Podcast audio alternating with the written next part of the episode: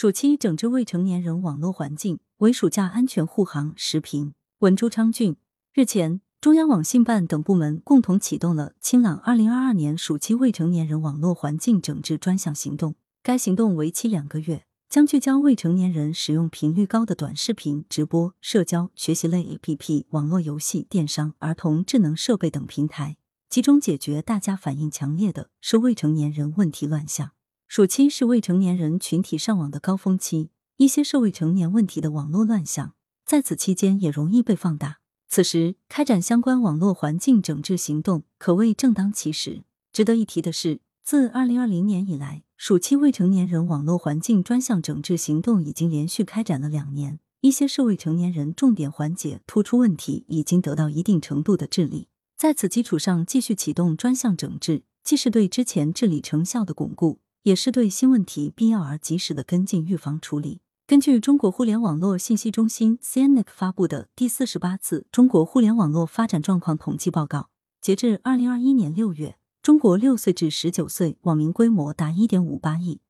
占网民整体的百分之十五点七；十岁以下的网民占比为百分之三点三。可以说，如今互联网对于未成年人的影响已经无处不在。近几年，相关部门围绕网络世界中的未成年人保护，已连续出台了多项规定，包括这次整治行动提到的督促网站平台不得为未满十六周岁的未成年人提供网络主播服务，严厉查处诱导未成年人参与直播打赏的问题。这其实，在规定层面早就明确，但要警惕仍有平台抱有侥幸心理，在执行规定上不够严。值得注意的是，如今未成年人触网。已经不能简单的认为只为了玩上网冲浪，其中很多是以学习为的目的，比如一些线上作业、一些学习辅导都是通过在网络上完成的。在这个过程中，不能低估一些学习类 APP 和学习类电子产品剑走偏锋，把未成年人当成收割的对象。此次整治行动的方向之一，就是密切关注学习类 APP 和板块，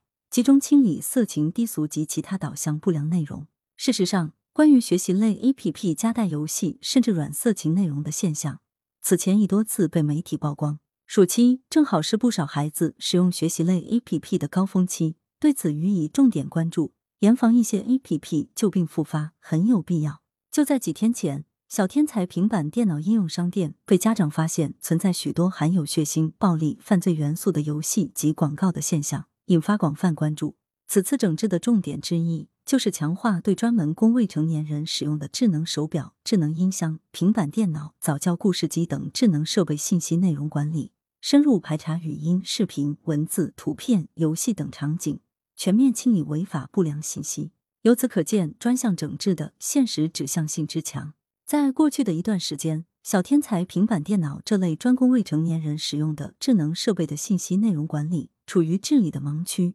由此也增加了一些经营者的侥幸心理，最终成为藏污纳垢之地，这显然说不过去。在很大程度上说，随着今年暑期专项整治的开展，有望彻底杜绝这个盲区。暑期专项整治虽然只有两个月，但在每年暑期这个特殊阶段都坚持开展，不仅针对性强，释放的治理信号也非常明显。它既契合了让孩子过一个安全暑假的要求。也是对互联网未成年人保护日常治理成效的一次集中检验。从这个意义上说，它虽然只有短短两个月，但其实也是常态化治理之网的一部分，是一种必要的补充。一个健康的互联网环境的打造，注定难以一蹴而就，需要的正是持续而又有针对性的一个节点一个节点的久久围攻。当然，就暑期未成年人安全上网而言，除了监管的护航，家长监护人也应该发挥该有的监督引导责任，共同努力让孩子们度过一个快乐而安全的暑假。